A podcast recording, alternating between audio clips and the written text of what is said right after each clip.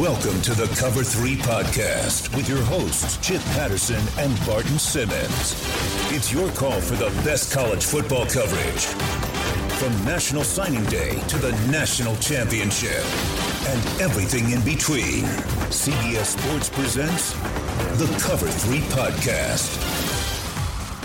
Back here on the Cover 3 podcast. Chip Patterson, Barton Simmons, week 13 in the books. Our conference championship games are set. Uh, the regular season is done. We've, we've got some some win totals that we got to cash in on from a, from a locks perspective. Barton Simmons, your final your final regular season week in the books.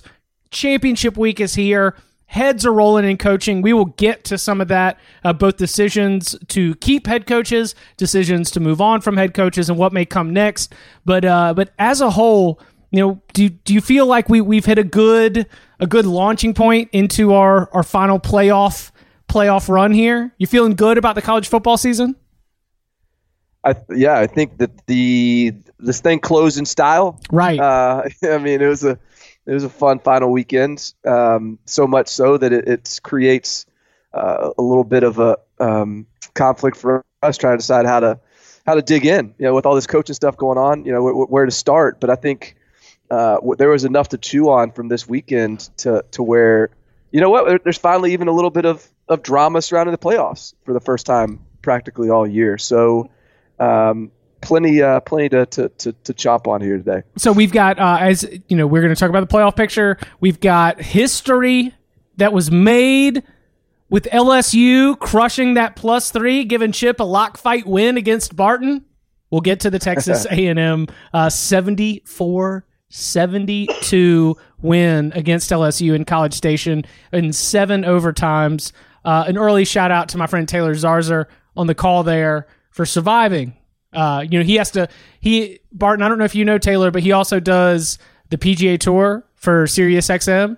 So he's, he's had to do golf tournaments that probably were wrapped up quicker than uh, that LSU Texas A&M game. But uh, we got to begin with Ohio State, and, and the one statement that kept ringing in my head. Uh, you know, I, I, do the tomorrow's top 25 today, and it's that whether you were tuned in for every bit of the Dwayne Haskins and Ohio State offensive onslaught, or if you were maybe you were, it was it was rivalry week, a lot of writers, a lot of media members, a lot of fans, your your attention was elsewhere. But when you put a 60 friggin' two on the board against a Michigan defense that we have heralded to be among the best in the country there is no overstating the impact that that is going to have on the college football consciousness. You were early, early to the station on saying we need to prepare ourselves for what this Ohio State team is going to look like. And we jokingly called it the most repulsive 10 and 1 team that we had seen in the entire country. How do you reassess and readjust the way that we look at Urban Meyer's Buckeyes going into championship week as they will they'll be heavy favorites. Oklahoma will be a favorite, not a heavy favorite, but we'll get to the Sooners in a little bit. How how like what lens are you using to view this Ohio State team, particularly sitting here on Sunday afternoon where we still have to wait and see what the selection committee is going to say in terms of what their playoff opportunity might be? Yeah, we uh we we prep people for this. We did. I mean, we, we, did prep people they were ready. now now even this was it played out unlike I expected. I mean, shoot, I can't remember if were we all on the under. I was on the under in this game, um, and and so I think my expectation was that Ohio State's defense would be able to handle Michigan's offense in a way that maybe they hadn't some of these other schools that that had given them trouble, like Maryland and Purdue and Nebraska. Um, but what I did not see coming, and what maybe I should have seen coming, what we all should have seen coming, I think in retrospect like this wasn't one of these deals where like oh how you know how did this even happen? Like in you know in what universe did this happen in? You know in in, in hindsight i would have I, I wouldn't have even seen this coming. I think now that we saw it i think hindsight 2020 and we we kind of can see the signs of this i think it's easy to understand that ohio state was a passing attack with the horsepower unlike anything michigan had seen to date that said, like they, they made Michigan look slow.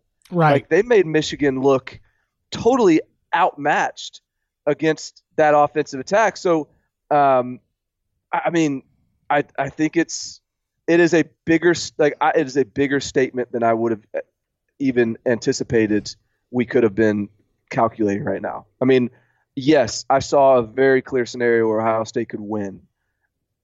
A scenario where they put up 62, No. it feels a little bit like the Wisconsin deal in 2014 when um, they were a candidate to be in the playoffs, but no one really expected it, and then they just totally cleaned house on Wisconsin, 52 to nothing or whatever it was, and then and then it was it, they sort of forced everyone to recognize that they were deserving.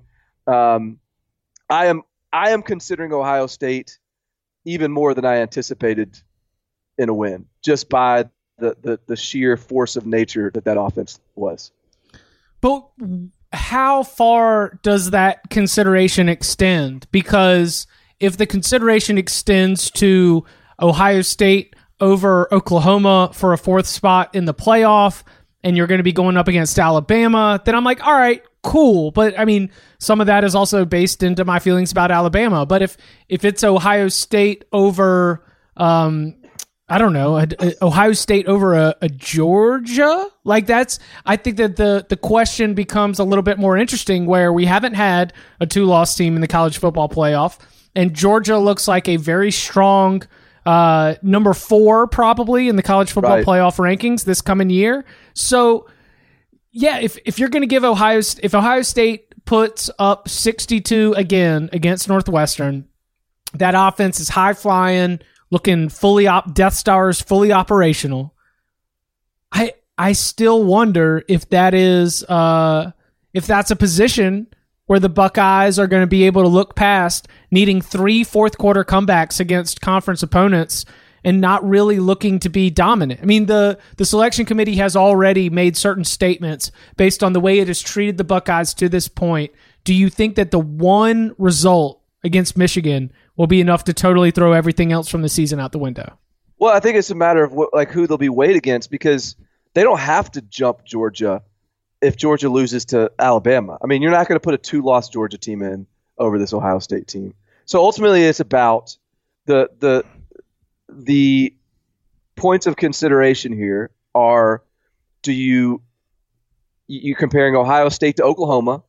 And I guess if you want to throw UCF in there, you can but but basically you're comparing them to Oklahoma, which is I think a a reasonable debate no matter which side you're, you're looking at it from. Even if you and, and I, I still have Oklahoma above Ohio State, but I, but I'm at the point now where okay I will I'm, I'm open to considering Ohio State is more deserving, uh, depending on how they finish here.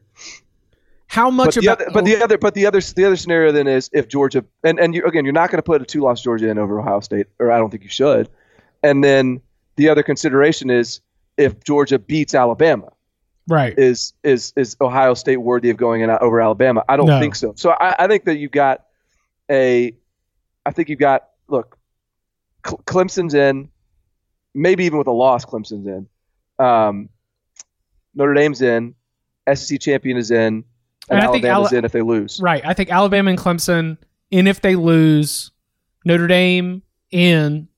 There's three spots. We've got one left, we've got Oklahoma, we've got Ohio State, and I guess you're right. Yeah, we've got we've got UCF, and the SEC championship loser should it be Georgia, and that's kind of where we're at.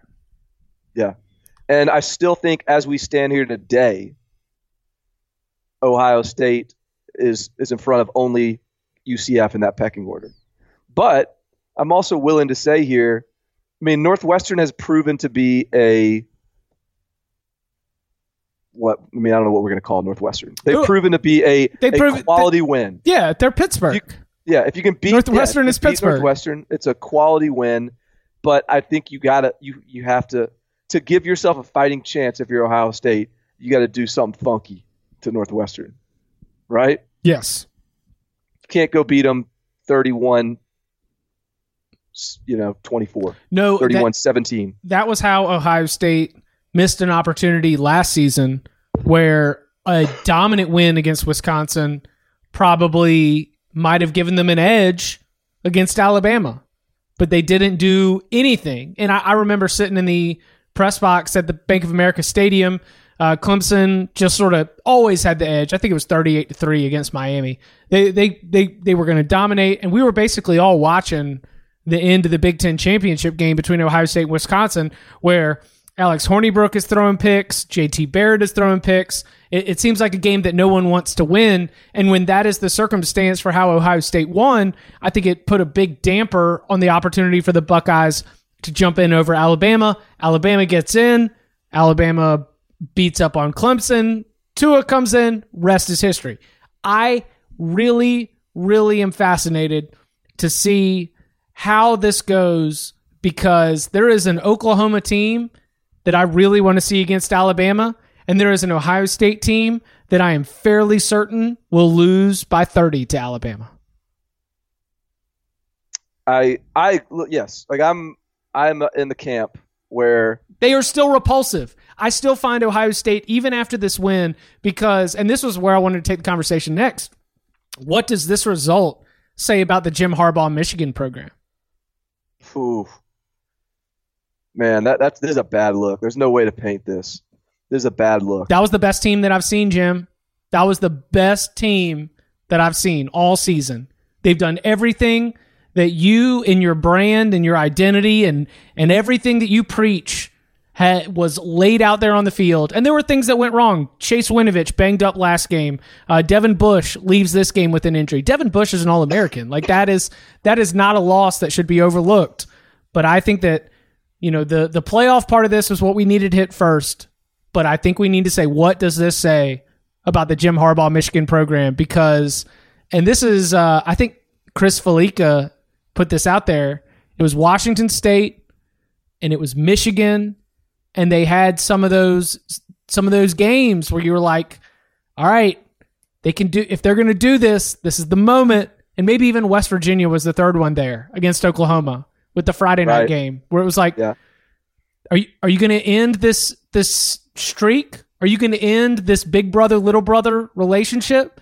And in all three scenarios, status quo remained and in all three scenarios, I'm looking at Washington State, Michigan, and West Virginia, and I'm thinking it's like, well, it's probably never going to happen. Yeah, and and yet, in, in, and even in those three scenarios, you had a West West Virginia team that was just like that. That went exactly how we expected. Right, um, just as, buckle as in. Yeah, just a total shootout. Two really good teams with really good offenses, and just Oklahoma's going to have just a little more firepower, and they're going to outlast them offensively. So you, you kind of you, you know you you you you threw your fastball and uh, Oklahoma hit it, and you know what? Best you gave your best shot, and and you came up just a little bit short. You know Washington State. Hey, it's a snowy, nasty game that favors Washington style. Uh, we had a great year, but you know what? Like that's what are you going to do? You know, sometimes weather doesn't cooperate. Um, who knows what would happen if it was a decent day? But it, but there, those those extenuating circumstances to this Michigan Ohio State deal.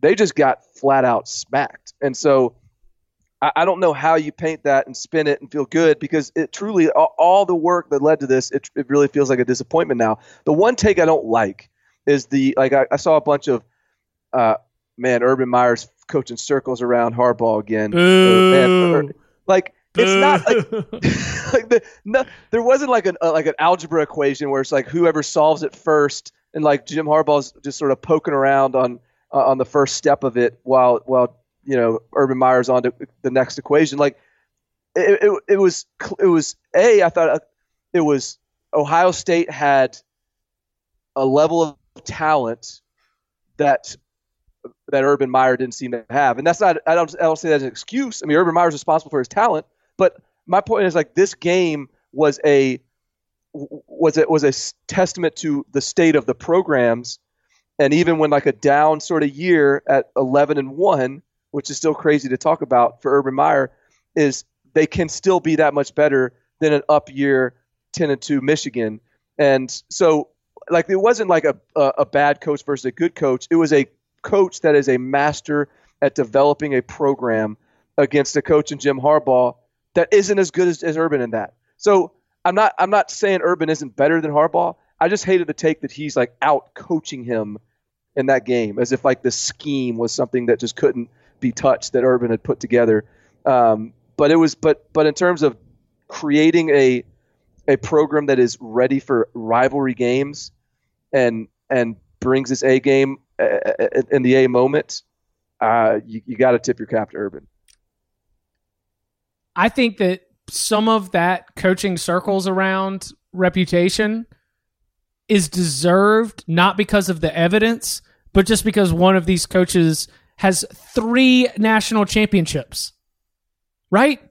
Yeah. Like it's just uh, Urban Meyer and Nick Saban. They they are the only is Urban Meyer, Nick Saban, Jimbo Fisher, Dabo Swinney, right? The only active head coaches with national championships.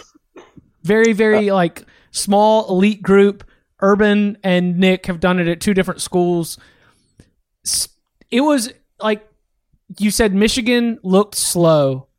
And that was one of those situations where like what what have we known about these Urban Meyer teams is they are just they're packed with speed and they just they looked fast and I wonder if you are Jim Harbaugh and if you are uh, invested in the future of Michigan football and at this point all you care about is finding out to way, finding out a way to beat Ohio State is the answer that you just have to get faster I mean, it's is like like where is for for a Michigan fan who's listening to this podcast right now, Barton? What is your bit of hope other than at some point Ohio State's going to lose?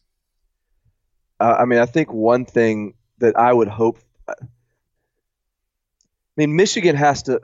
Jim Harbaugh's got to evolve off, offensively. And I know it was really more about defense in this game. I mean, he gave up 62 points, and I'm pointing to the offense, but that looked like a like I made the, this point on Twitter. Like it looks like Jim Harbaugh is running the Alabama offense from five years ago, and and meanwhile Nick Saban has has graduated from that. Like he's he has has recognized it's time to move on from that.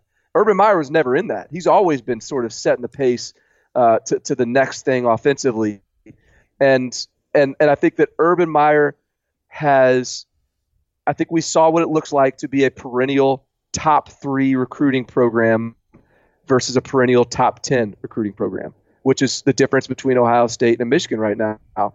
And it, it you know, Michigan is, is recruiting well enough to, I think, dominate just about everyone they play until they get to one of these Alabama, Ohio States that has the, you know, the roster of dudes. And so, um, it's uh, you know I, I don't know like I, am I'm I'm curious if they just sort of caught them. I, am curious if how many if they played that game ten times how many times it looks like that. You, you know like did did they just catch them at is is it is it a is it an overreaction to say that Ohio State is is that much more talented than uh, Michigan to the extent that it looks? Yes. Like you think I do. it is an overreaction? Yeah, yeah, yeah. I, I think your answer is that uh, that result out of 10 times when Michigan and Ohio State play, even in Columbus, that result happens two times. I think we. I think, I think we might have seen the anomaly. And and look, I, I will build in that. Didn't we see that with Michigan's performance last week, where they were getting beat by a bunch of crossing routes, and there were even some murmurs in the takeaways from that game that it's like, well, if the Wolverines linebackers and defensive backs were getting exposed on crossing routes, good freaking luck when it's Parris Campbell, KJ Hill, uh, Binjimen Victor, and the rest of those dudes running the crossing routes because when they get the ball in space, it's going to be way more dangerous than when Indiana does.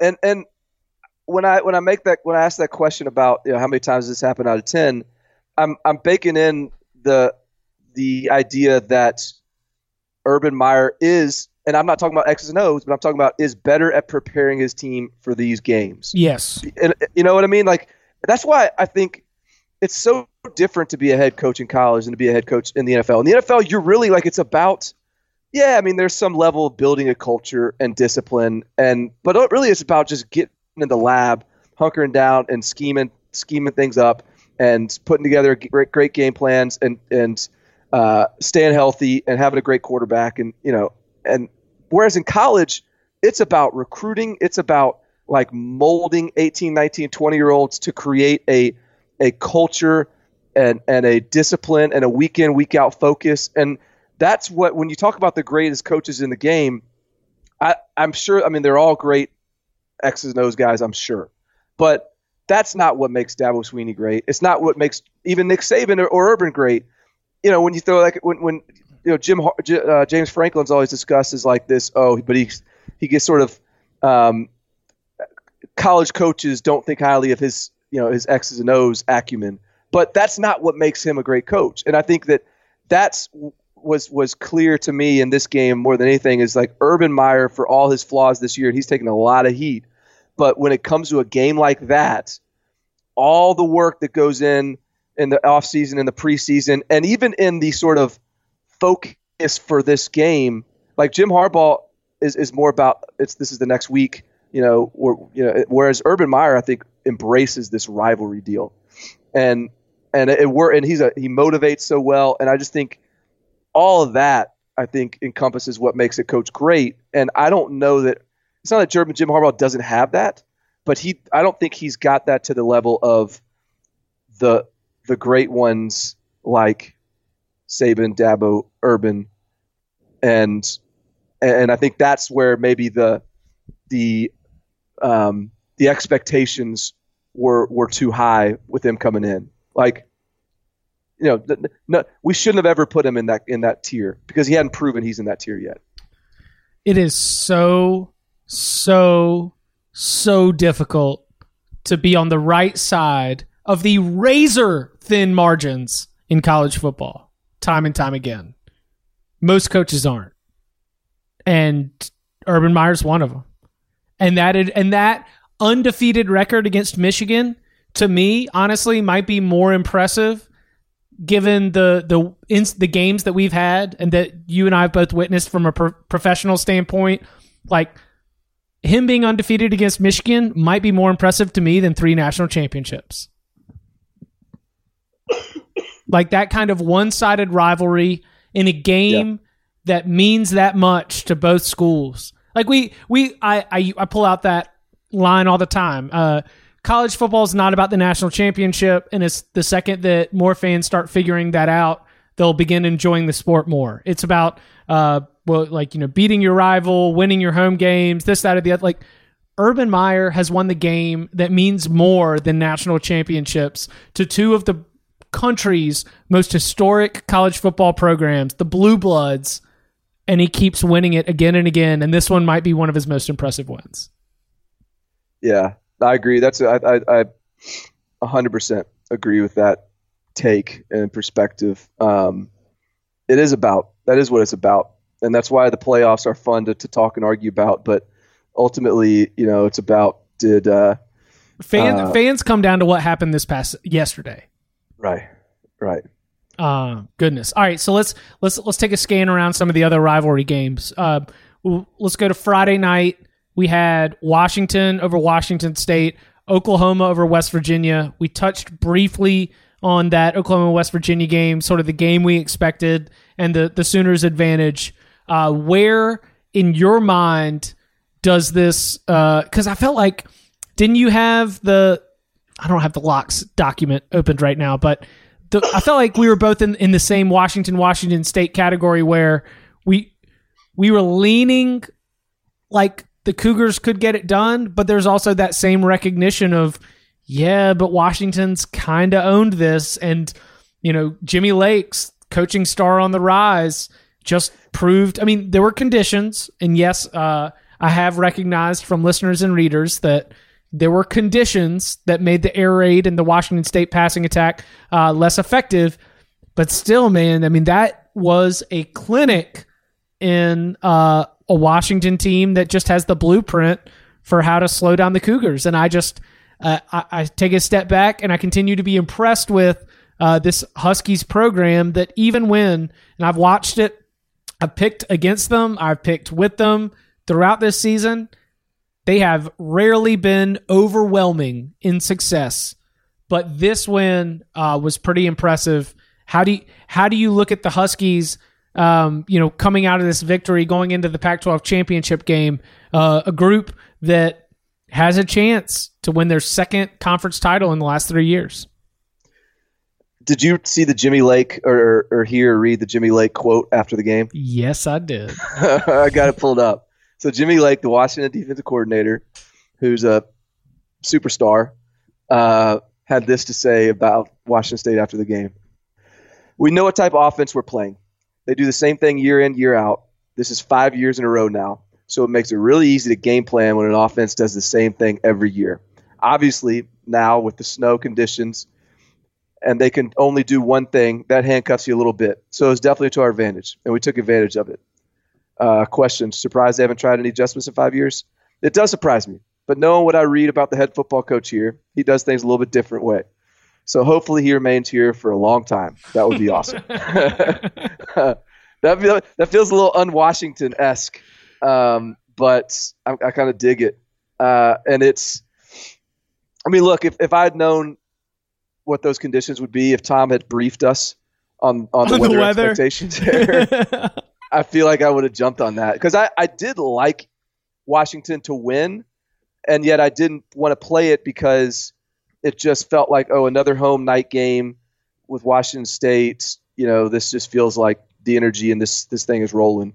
Um, but that I think it's it's it sort of reminds us that Washington is still a good team. It reminds us that their three losses are by combined ten points, and it reminds us that even without a super explosive offense, they've got that, that's another program that's got the like the foundation is sturdy there, and they're going to be prepared for these big games in a way that that's some of these programs that dip uh, may not. And by the way, next year when Jacob Eason gets unleashed, I'm saying. as long as they dig up a couple playmakers at receiver, I, I just I think I think you might need to circle Washington next year. So I got highlighter on them. I got yelled at uh, on CBS Sports Radio. Uh, if you happen to be uh, a salesman or a truck driver who has to spend a lot of time on the road on Saturdays, CBS Sports Radio essentially has like a red zone type programming from about 12 to 8. Uh, I contribute to it a lot, and this Saturday was our conference awards. We do Offensive Player of the Year, Defensive Player of the Year, Coach of the Year, Team on the Rise, Team on the Fall, Surprise, Disappointment, all that stuff. I came out with a Washington as a team on the rise. We recorded in the morning before uh we right I guess right after Washington the Washington State game and I said I know this is strange to call the Huskies a team on the rise, but I believe that this 9 and 3 regular season result is actually a dip and that you are getting a major 1 plus win upgrade when you go from Jake Browning to Jacob Eason. And people were screaming at me on Twitter talking about, you know, oh my gosh, Washington is a team on the rise. Are you an idiot? Are you ignoring this, that, or the other? It's like, no, no, no, no. I, I really believe that this year was the aberration. The only reason they ended up winning up the division was that everyone else fell back with them. And that I think Washington will be even stronger as a team and probably, you know, right back in that playoff discussion when you go from Browning to Eason. Yeah, and, and and look, the people are sort of forgetting that they, you know, they're one of their best players, left tackle, out for the year, beginning of the season. Um, you know, they've that this is this has been a team that has sort of had both sides of the the sword there, you know, with with Jake Browning. Yes, he's this solid winning quarterback with grit, and but he also limits you and holds you back uh, in terms of what you can do. Um, and they've recruited well, and so I'm, I'm with you that they're going to be uh, a team to watch. And I, I really think Jacob Eason, um, with a year to develop over there, is going to really kind of make people, uh, you know, kind of remind people how talented he is. let's hang in the Pac 12 as we move from my failed playoff pick to your failed playoff pick. The Trojans have announced in the last couple hours that they're going to keep Clay Helton around. Do you believe that Lynn Swann, so thrilled with the backdoor cover that JT Daniels delivered, is go- that that is what won him over? Was it the effort? How about that? Do you believe that Lynn Swann and USC, by the just effort of hanging around against Notre Dame, was enough to keep Clay Helton's job I think Lynn Swann had decided he was going to keep Clay Helton before the game started? before the game. Now, I, I think that it wasn't uh, my my hypothesis is not that this performance saved Clay Helton's job, but that there was a performance that could have been displayed that could have lost him his job. Like if they had lost 59 to 10, then he I I, I think he's probably fired. Um, but I think it was a it was a competitive enough showing that Lynn Swann could do what he wanted to do, which is keep Clay Helton. I, I think Lynn Swann is is a prideful dude who thinks he knows better than all of the Twitter the, the Twitterverse and and the columnists and the fans and the people flying planes over the stadium saying fire Clay Helton please and I think he's saying you guys stick to your day jobs let me run this show here don't forget who I am what my name is and what I've done and I think this is his way of, of, of kind of big boy and everybody and saying he's our coach calm the f down. You know what I mean? And so that that whether that's the right decision, I mean, look. God, I love being in football. The egos in football are just tremendous. I know. Right? I know. like, like what is it? Like is are we are we only like second to politics in terms of just rate because you're right. Like Lynn Swann is big boying us and he could be right, but he could also be wrong. Well, I'm very uh, torn. Uh, let me think how. Like here, here's my perspective on this thing. Is like, I in some ways, it's encouraging to see a coach or an AD, I guess, give a coach a chance. Yeah, like Clay Helton's two years removed from a 10 win season, one year removed from 11 win season. Um, you know, he's two years removed from a Rose Bowl win. He's, you know, there, there's, there's all kinds of, and he is a graduates as players, good human being, like well liked in the administration in the in the program, all these things. And there's all these reasons to think like, all right, finally an AD is is giving someone a chance here and not just pulling the plug on them sure. and not just not just caving to public perception. And and so in that sense like I'm kind of rooting for Clay Helton to to get this thing straightened out. And yet the other side of this is I genuinely think that this is that he is not the answer. I genuinely believe that when I watch USC, and I'm talking about from 2016 to 2017 to 2018, players don't get better to me. Like their offensive line hasn't gotten better. The players haven't gotten stronger. The the guys are coming in and they're leaving the same way USC found them, and they found them really good. Like they're five star players, so that means you can get some good seasons out of it. Uh, but players aren't getting better. The uh, Clay Helton doesn't interview assistant coaches. He just hires his buddies. That that's a little nugget from Ryan Abraham, and it makes sense when you look at the staff. Like there's where is the like this is the what he signed up for in in pursuing a big time coaching job in the Pac-12 and at USC is is not the same thing you was you sign up for when you're coaching high school football or when you're coaching D3 football or when you're coaching Ivy League football for that matter. Like there are levels to this and he's at a level that is is not acceptable to go 5 and 7 at USC. And so there there when you look at the USC message board right now uh, on 24/7 sports like the the like I'll just read some of the like thread titles right now.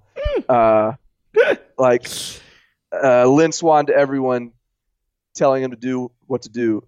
GTFO, get the f out. Uh, let's like, I, th- I think I started deleting some of these threads. Same old, same old for USC, even against ND. Uh, who's getting fired? Lynn Swann is a complete joke. Staff firings coming soon. So who goes, who stays?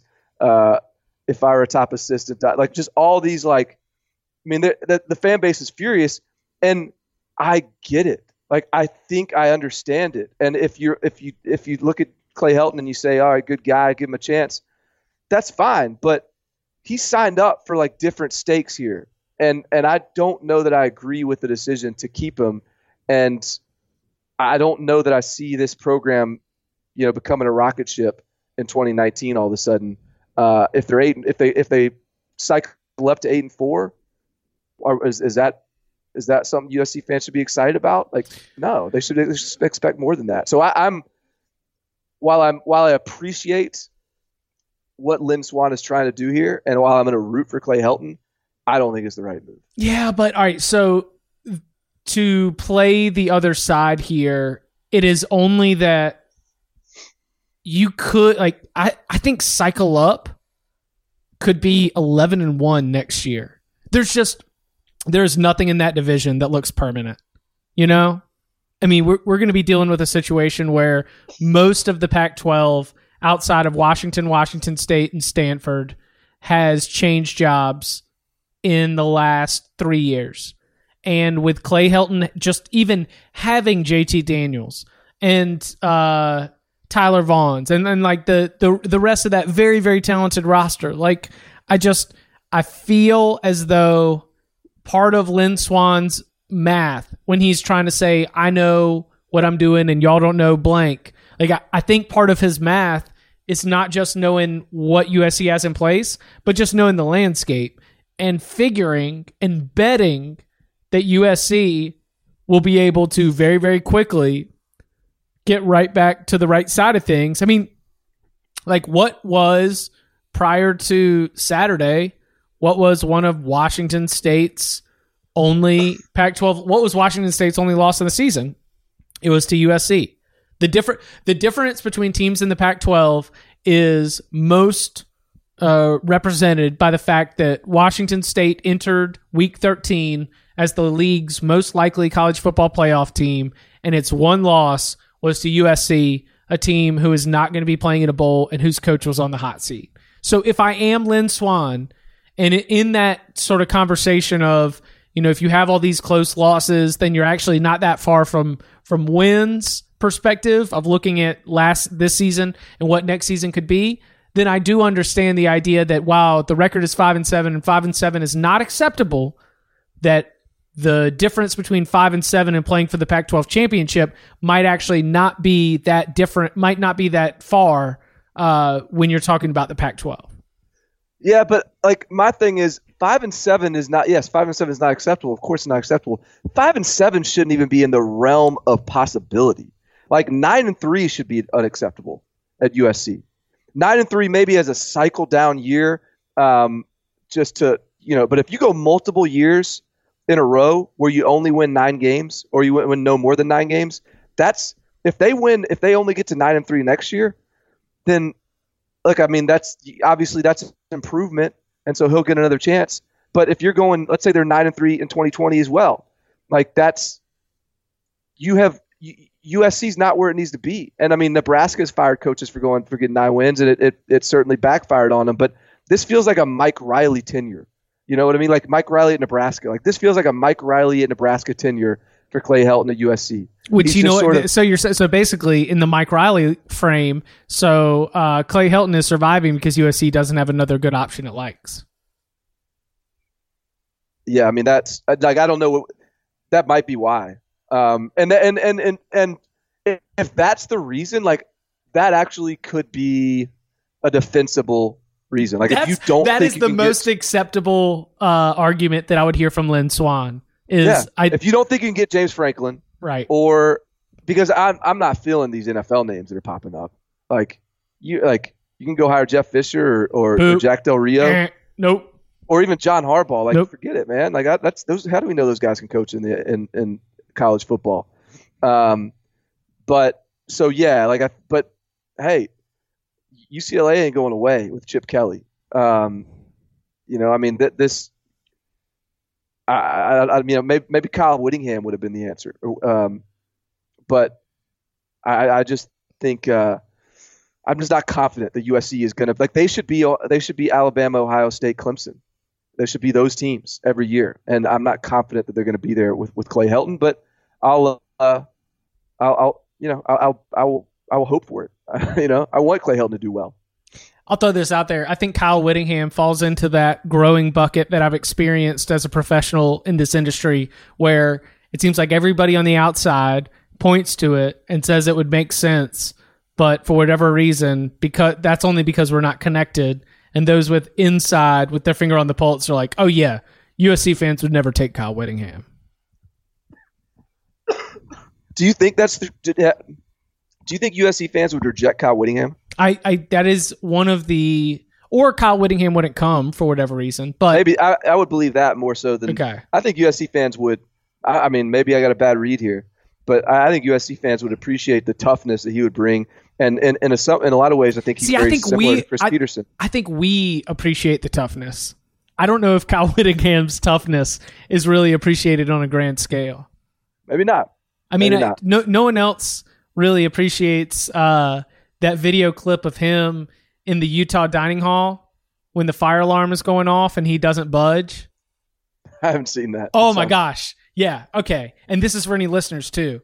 Uh, Utah, uh, Kyle Whittingham, fire alarm. He's on a recruiting call and he doesn't budge. The rest of the dining hall evacuates. Kyle Whittingham is sitting at the table, putting food in his mouth, and uh, in the midst of the fire alarm, just talking on the phone. Kyle Whittingham, afraid of nothing. He's got no time for your fire alarms. um, all right, so where let's see among the the results on Saturday, anything from Notre Dame? Uh, like to me, it was kind of like just just get the win, and you know that you're in the playoff. So I don't I don't come out of that game with hard Irish takeaways. No, I don't either. It was it, the whole game plan almost felt like they felt like they were just defensively they were very uh, conservative um, through most of the game. Second half they tightened up a little bit, but they were just sort of content to let let USC drive a little bit and um, we'll tackle them and and and get out of here. Offensively, I tell you one thing that, that sort of jumped out was was flipping back and forth between that game and Texas A&M, and it it was a it was a clear illustration of lim- arm talent limitations for Ian Book versus just watching like Kellen Mond. Like like Ian Book floats those suckers, and he's accurate and and but he's he we could there could be a little bit of a Jake Browning reveal in the playoffs for Ian Book. Like that's just something something to oh. maybe consider. Okay. Something maybe think. So that means we've arrived. 74, 72. I mentioned to you that I may or may not, I'll never tell, may have had personal interest in the under in this game. And we had we had we had it at 41. We were cruising at 24-17 in the fourth quarter. Even with the fumble recovery for a touchdown mixed in. Fumble recovery for a touchdown broke it. That was the uh that tied it at 24. Okay, yeah. So there, that was your That was that was when that went kaput. yeah. At that point then I'm just hanging back on my on my lock fight. Uh LSU plus 3. And I I'm also waiting to turn in the tomorrow's top 25 today. We're we're waiting to close up shop with the whole uh, online coverage. Wait, basically just waiting on this game. And I go from, you know, rooting for the under to loving the back and forth to thinking that it's incredible all the twists and turns to just wanting it to end. Uh LSU got in my instant take 74 72. It gripped the nation. It made history. For all those reasons, I'm excited. But man, LSU got screwed out of winning this game about six times. And while history will look back on this game, while Jimbo Fisher and Texas A&M fans that were there will talk about Kellen Mond t- taking a terrible game and turning it into an excellent game based on what he was able to do in overtime. Um, I I still look at this game and I'm like, man, that is the kind of game that LSU fans, even though the ultimate result was so minimal. I mean, you know, they finished the year nine and three instead of ten and two.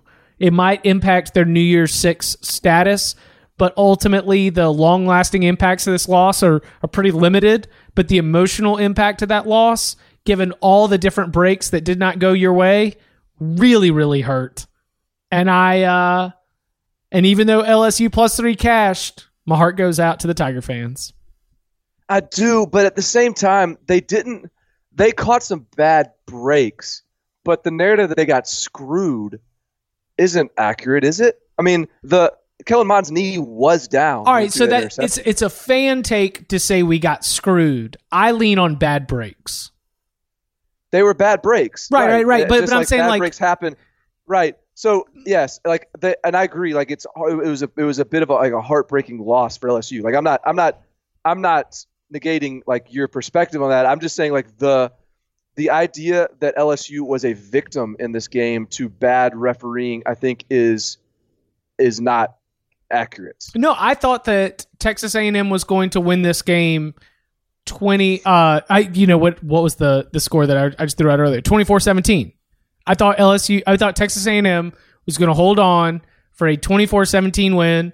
They were driving Trayveon Williams holds on to that ball instead of fumbling it. It was going to be a 2-yard loss and the clock was probably going to continue to run. I mean, there were like 5 or 6 minutes left. Like that like the Trayveon Williams holds on to that ball. Texas A&M probably kills the clock, maybe kicks a field goal. Texas A&M wins that game. Like I, I am, I am totally in the idea that LSU did not get screwed, but after Trayveon Williams fumbles it, LSU runs it back for a touchdown. It's 24-24. I there were five or six play. I mean, it, it was like if you were you're supposed to have what odds on a coin toss 50-50, right? It was like they lost six coin tosses in a row. Is what it felt Yeah. like. Yeah. Yeah. And I and and I wasn't happy with the final pass interference call and then subsequent uh, um, unsportsmanlike conduct penalty that that put A and M at the one inch line. But you also got to give A and M credit. I mean, they made some stupid plays. I mean, Kendrick Rogers is ridiculous. Yeah. because he showed up in the Clemson game. I mean, that was the reason why Texas A&M was in it against Clemson, and that's the reason why we came out of the Clemson game praising Kellen Mond was because he was able to, to take a close game situation, no huddle, clock winding down, identify the target that looks like an avatar, and put it in a place where he can make a play. I mean, it's like like there's something to be said for his game management and understanding that. And so, yes, I will allow Kellen Mond, a player who I have criticized greatly throughout this football season, to shine based on his play in the clutch again against a top ten opponent. Uh, but man, I just whew, it was a it was a roller coaster ride of a game to be dialed into it from the beginning because I feel like we mm-hmm. got everybody else at the end, right? Where they were like, "Oh, I was watching this other thing. Oh, I was thinking about this other thing. More overtimes, more overtimes." And I'm just watching bodies getting pulled off the field left and right. And I'm watching these linemen like barely holding their own to get in and out of their stance. It was it was it was an, a, a battle of attrition out there on the field, man. Well, and Chip, our our our number that we were battling. So you had LSU plus three. I had A and M minus three. So we're sweating through seven overtimes. right. we're like, not only like are we because because I'm invested in that. Like I want I want to win that that bet. But I'm so I'm like sitting here being like, all right, uh, LSU scored, but they missed the extra point um, or, or the two point conversion. We got to get this thing to another overtime. I need A and M to score here, But I not get the two-point conversion. so like it was this like, all right, oh A and M scored six and got the eight. Okay, I need you, uh, LSU. Come on now, give me like if, if you're gonna score, at least get this two point conversion afterwards. So it's like this. Uh, it, it was it was a uh, it was a grind, man. It was a grind to get through that thing. 74 72 uh history as we said i mean again and like the ultimate results here uh texas a&m finishes 8 and 4 lsu finishes 9 and 3 uh, i guess for jimbo fisher you've got a lot of confidence moving forward a lot more confidence and a lot more juice moving forward into the offseason and uh i guess for both these teams i'm just going to load up on taking the under in their bowl game because their stats are all going to be screwed up. Can you like how how like just sort of annoyed would you be if you're uh you know Mike Elko or or Dave Aranda? your total defense yeah, like you're like the numbers that go on your resume for this 2018 season. Like your scoring offense and total or scoring defense and total defense is just totally thrown out of whack for a game that basically accounts for like four. Uh, so that, that that was probably a little bit of a a little bit of a downer for the numbers, but I'm sure they'll take the win. Have you uh, have you ever heard about the Patriots throwing off the trends in analytics? Yeah, what do they? Yeah, they like they like. Did I tell you about this? I don't. I mean, I've heard this. I don't know if I think I've heard it from you, but they like uh, get all funky late in the game and garbage time just to just to get their tendencies off. Yes. Yeah. like it, it almost seems like that. Like it, like we're going to be uh we are going to be underrating Texas A&M and LSU's defensive statistics based Right. on something like this. Right. Right. Um, Uh, yeah, crazy. what uh? What about how much? How much attention did you pay, and how much stock did you put into what happened in South Carolina, Clemson? I did not put a ton of stock outside of uh, an individual recognition for Deebo Samuel and an individual recognition for Jake Bentley, uh, Will Will Muschamp, I guess, uh, as well. Uh, Coach McClendon, you know, for putting together a good game plan to get some points on the board. But the way that Clem, the way that Brent Venables and Clemson's defense made an adjustment in the second half, I think negated whatever concerns I might have about Bentley throwing for 300 in one half. Okay. I didn't watch much of that game. There was just too much going on. I knew Clemson would end up winning it. Um, I didn't watch much of it, but I don't know. Bentley threw for five ten or something. Yeah, I, again, like 300 was in the first half. Everything about the first half was concerning, but Yeah. it was a new song, like new tone. Everything was different in the second half, and it was you know at the reason that Bentley continued to pile up the yards was just because Clemson kept scoring too. Um, 744 yards of offense for Clemson is pretty stupid. Right? Like it's like just that's uh, like Will Muschamp's supposed to be a defensive guy. This is still a like just the nature, the, the way that game played out. I think you got to be disappointed if you're like I would rather if I'm if I'm South Carolina, I, I almost would rather lose that game 21 to 10 than whatever they did 52 to 35 or whatever it was. Um, just because if, if like are we really that far away defensively? When we Yes. get where we get 744 yards of defense or offense? here we go. Ready? Uh 37-35 against Missouri, 48-44 against Ole Miss, 35-31 against Florida, 56 to 35 against Clemson. That's just what for the last 6 weeks, that's what the Gamecocks have been. Like, what are we? Like, if, if I'm a South Carolina fan, I'm like, what are we, man? I mean, are we a are we a defense? Are we? A, are, we're supposed to be this defensive minded head coach with no offensive background. Now all of a sudden we're we're getting in shootouts. Like, what am I to expect from next year? I, I don't know. do you Like, know what South little bit- Carolina is? I've got the answer. South Carolina is Missouri. Yeah, yeah. But even Missouri though, like Missouri this year had moments of being really, really good defensively up front, not necessarily on the back end, but up front. But that, I, Uh, I, I attribute that also to just like some scene. You know, I mean, eh, they're not going to have a senior class of Terry Beckner and the rest of those defensive tackles and defensive ends that were like literally all upperclassmen. I don't. Right. I don't think they backfill uh, and and maintain that level of production. I think that South Carolina this year was a uh, man. This sounds so insulting, but I promise it's not. That South Carolina this year was a replacement level SEC team, and a replacement level SEC team still gets you to a bowl game, uh, has you competitive most of the time, and, and that's great. But um, yeah, they they did not have one identity or one thing that made them better than everyone else on their schedule. Um, what? A, so should we get any more games you want to touch on? I guess we haven't touched on the Iron Bowl yet. Uh, we got a few coaching moves we got to get to too, though. Yeah, I was gonna. Uh, we talked about Clay Helton, but when I mean, I, I I'm sitting here. I want to document this. It is three thirty three on Eastern time on Sunday afternoon. I am preparing my body for this ridiculous scenario of head coach Mack Brown and defensive coordinator Gene Chizik. I know. I mean, it's uh, the the the noise for this one is is crazy. It's out of control. Yeah, like this is this not even it doesn't even appear to be like a possibility. All of a sudden, it's like No, it's happening. people would be surprised if it doesn't happen. right. and we're we're and we're hours away from removed from Larry Fedora being fired. Uh, what are you to make of this?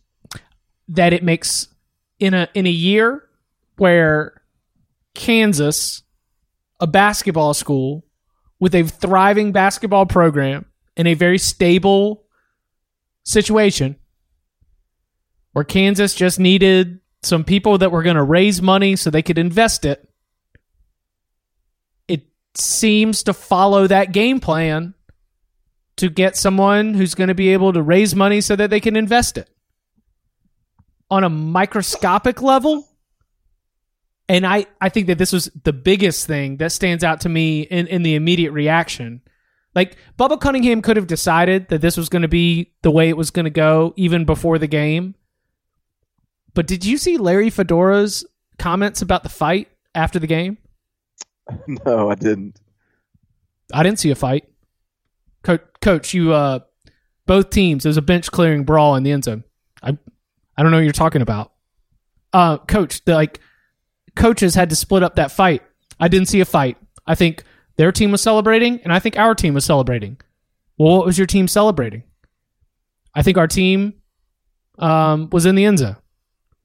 I mean, oh my god, seriously, Barton. Like from the CTE comments, our football uh, is under attack. Our country's going down the drain.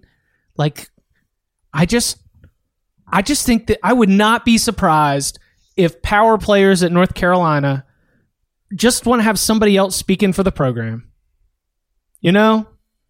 Yeah. And Mack Brown will speak for the program.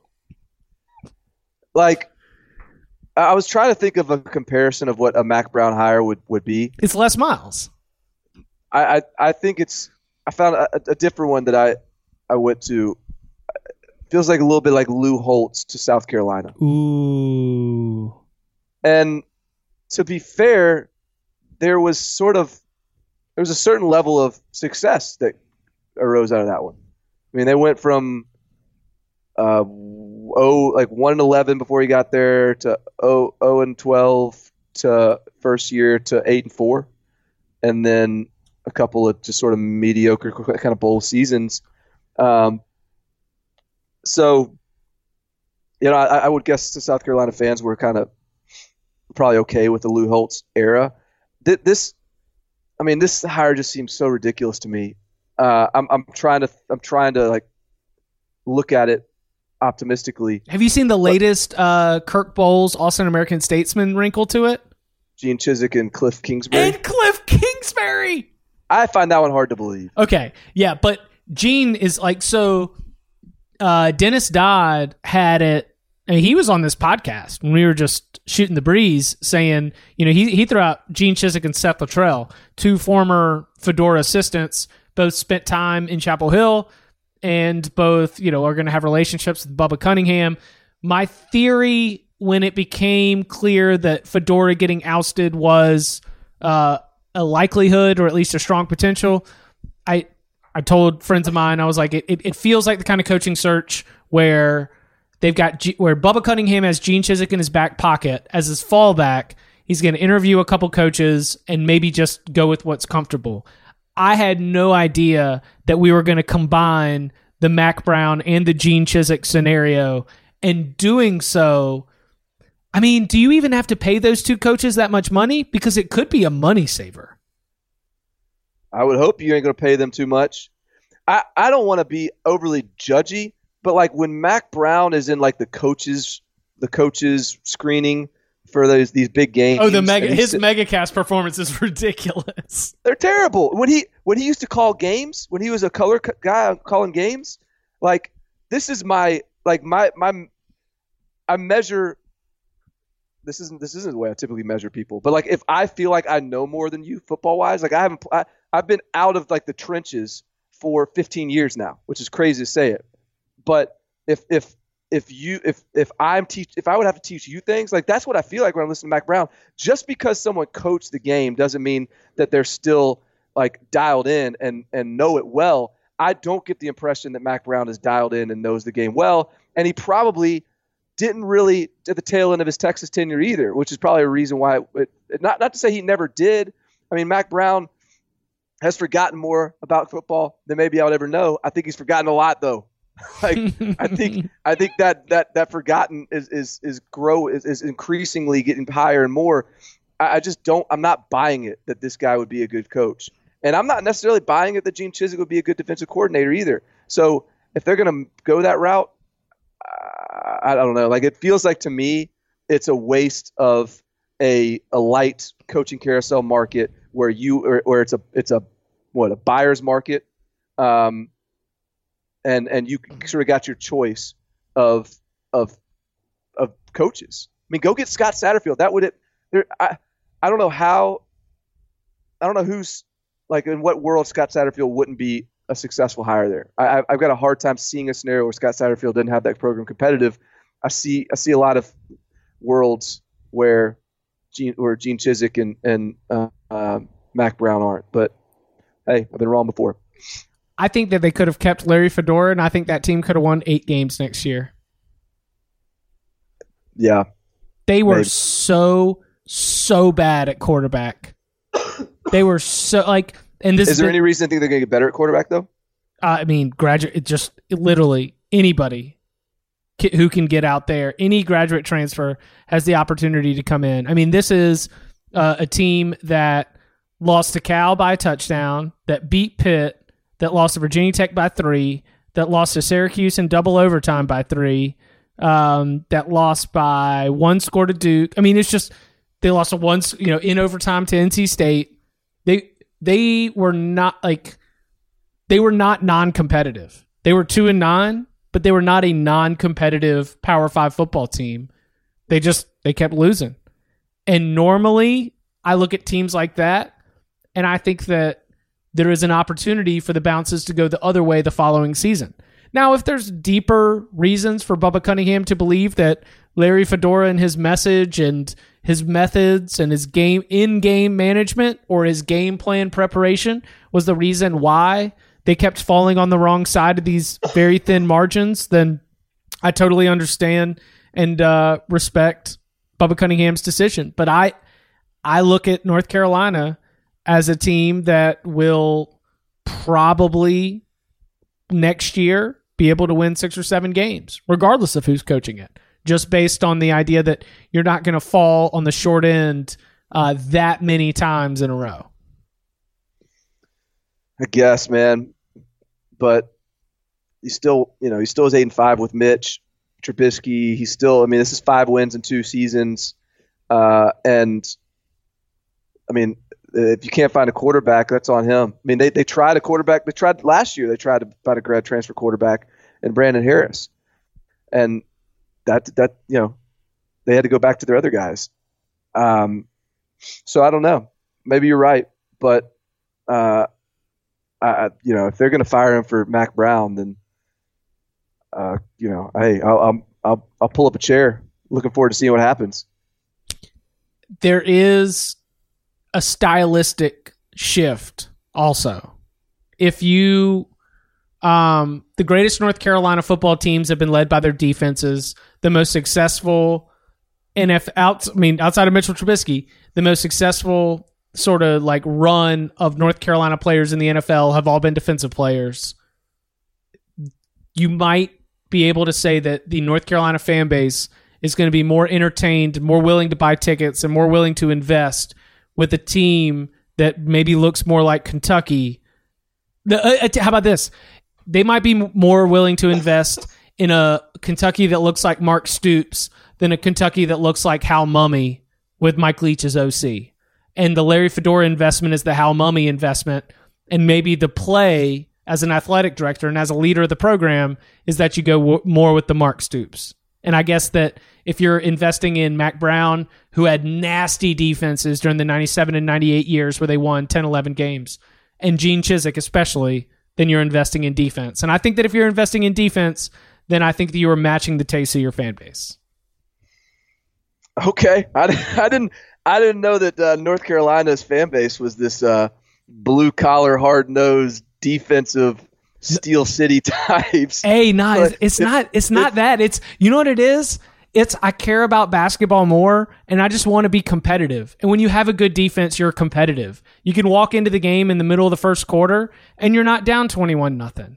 You can, you know, like you you can have an entertaining third and fourth quarter pretty much every single time you show up to the stadium. And because college football is not about uh, winning the national championship, You're always in the mix. You're always putting on a show, and you're keeping your fans invested and on campus until the basketball season starts. Yeah. Well, I mean, I guess it sounds like it's at North, the North Carolina gig is just about hey, screw style. Let's let's let's get competitive. Um, and if you think Mack Brown will do that, then then great, then great. Uh, let, I'm I'm anxious to see it. uh, and then Texas Tech. Getting rid of Kingsbury. I hate. You know what, man? I tweeted this today. I really wish that had worked out. It just just felt right. You know, native son, one of the best offensive minds out there. Uh, just I don't know, man. It's just it's it would have been fun for that to be to, to work. You know, Kliff Kingsbury is sort of a it, he's a good face of the program. Do you think Fedora he's, lands there? Do I think Fedora does? Yeah. Um, as a head coach? Yeah. I hadn't thought about it. Do you do you think? I mean, the the name that has created that's gotten a little bit of early buzz is Brent Venables. Listen, you're not a believer in that one. No, Brent Venables is going to have his name attached to anything and everything. I don't know. Like, uh, are you saying that that you're not buying that they would have a shot at him? I am not buying that Brent, Brent Venables is as much of a candidate for other jobs as he is a very viable coaching candidate on paper. Interesting. If I'm an insider and I'm calling agents and I'm asking for names, I think any agent feels comfortable throwing Brent Venables' name on any Power Five opening because, yes, of course, that school would love to have Brent Venables. I think it does not match Brent Venables' interest in leaving Clemson. But he's got to leave sometime, doesn't he? No, I don't think so. So he may just be a uh, Bud Foster, just a career coordinator. Yep. Huh. I don't know if it gets better as a defensive coach. No, but man, these guys are wired that, that they're just. I mean, I just got to believe he wants his, his own gig. Now I don't I don't know Brent Venables, so I could be wrong. Um, but Tony I, Elliott's going to have his name attached to anything too. And I don't know if Tony Elliott wants to leave. Well, clearly it's a good setup there. Clearly those guys want to stay, and they're gonna they're only going to leave for the right job. I just wonder if uh, that's. I mean, Brent Venables isn't going to get like he's not going to get like the Oklahoma job. I mean, he's he's gonna if he wants to leave, he's gonna have to take a a Power Five Tier Two job. You know, he's not going to get like a a USC or an Oklahoma or a Alabama. I mean, so I, I mean, like you can win in the Big Twelve, especially if you can play some defense. And Brent Venables is a guy that has has you know shown that he can marry good defense with explosive offense. Uh, I, I, I, don't know. It, it, makes some sense to me. Um, so I don't know. Maybe, maybe, but maybe it's wishful thinking on on it, on Texas Tech's part. Yeah, I don't. I think I think that right. the I think the freaks and the fits that you get at Clemson defensively are just much much better than what you could get at Texas Tech. Um, I mean, look, yes, Tech Lubbock is is not, not one of the easier places to recruit to, but there's enough talent in Texas that I got to feel like if you develop the right way, if you evaluate the right way, that you can get players in there that are that are, are, are really good, and you can produce there. And I, I, I would suspect that Brent Venables is someone that will be able to, to recruit and develop. Um, so I'm I'm intrigued. I'm intrigued by the possibility. If you know, I don't know where else they go initially. Um, Seth Littrell, I guess, kind of right. That, that's that sort of route. But like what? Neal Brown. What? That's another one. I mean, like like Neal Brown and Seth Littrell and Scott Satterfield. Those are definitive life changing upgrades that are to Kliff Kingsbury. No, I'm talking about taking a Texas Tech job or any oh, Power Five job. I got you. Is like like that is that is something where it's like yes, no brainer. they come, they give you the opportunities, they give you the keys, they give you the resources. You've never had this before. You are a head coach in football. You believe that you can get it done. This is your opportunity. Let's go do it. I just think that Brent Venables has different math. I guess we'll find out. He may.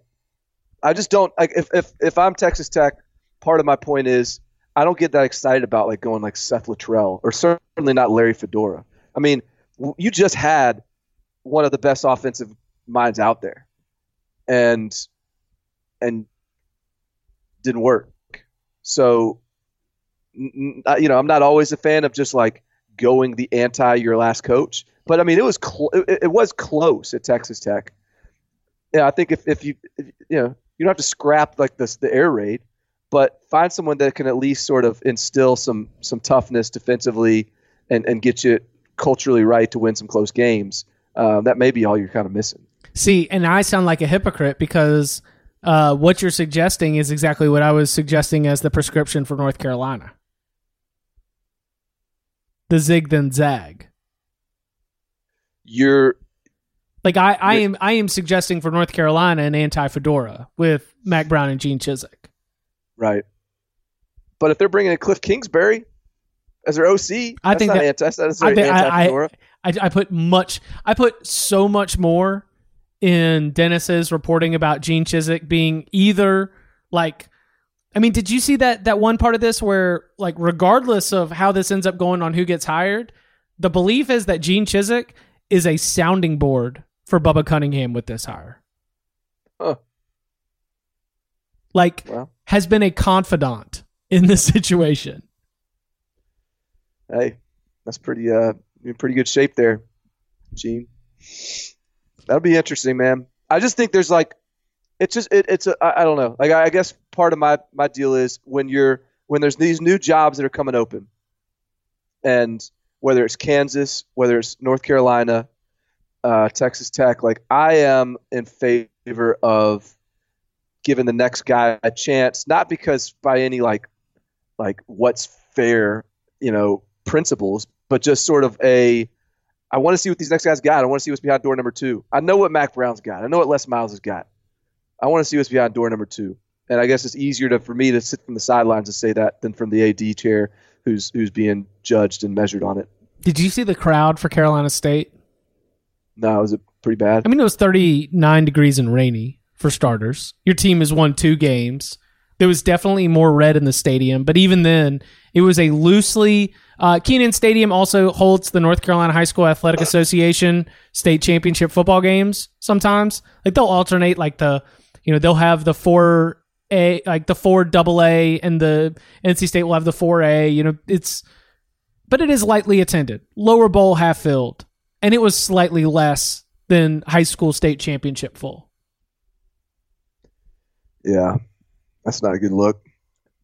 I think Shoot, Van, in Nashville, Vanderbilt was uh, like it was a Tennessee home game, and Vanderbilt won their third straight, 38-13. Like it's just weird. Like these these uh this weekend of the year, you kind of find out who, who the hardcore fan bases are. Um, the the Vols had a gut check game and uh, kind of crapped their pants.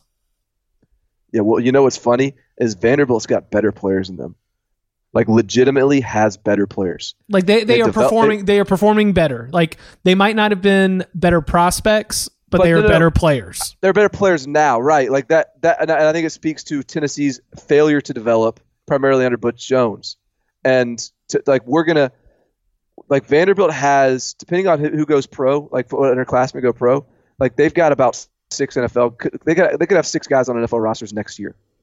Which is and, and Tennessee may have zero and so it, it's it's just a stark contrast where you're talking about a team that's that has not like Tennessee get Vanderbilt has to choose from what Tennessee doesn't want. I mean that's the reality, and yet Vanderbilt has developed them into better players. I think that's a it's a that's a stain on Butch Jones uh, more than anything else.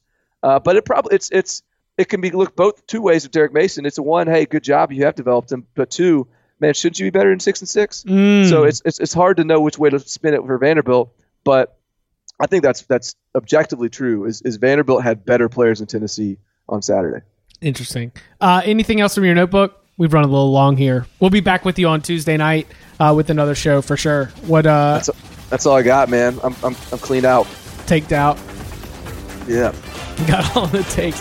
Uh, I, you know, we could have even more for you uh, in terms of the coaching carousel. We'll have our instant reaction to what the College Football Playoff Committee says about Oklahoma versus Ohio State and the rest of the college football playoff picture. Uh, plus, a lot more looking ahead to championship week. Uh, Barton, thank you very much. Deserve.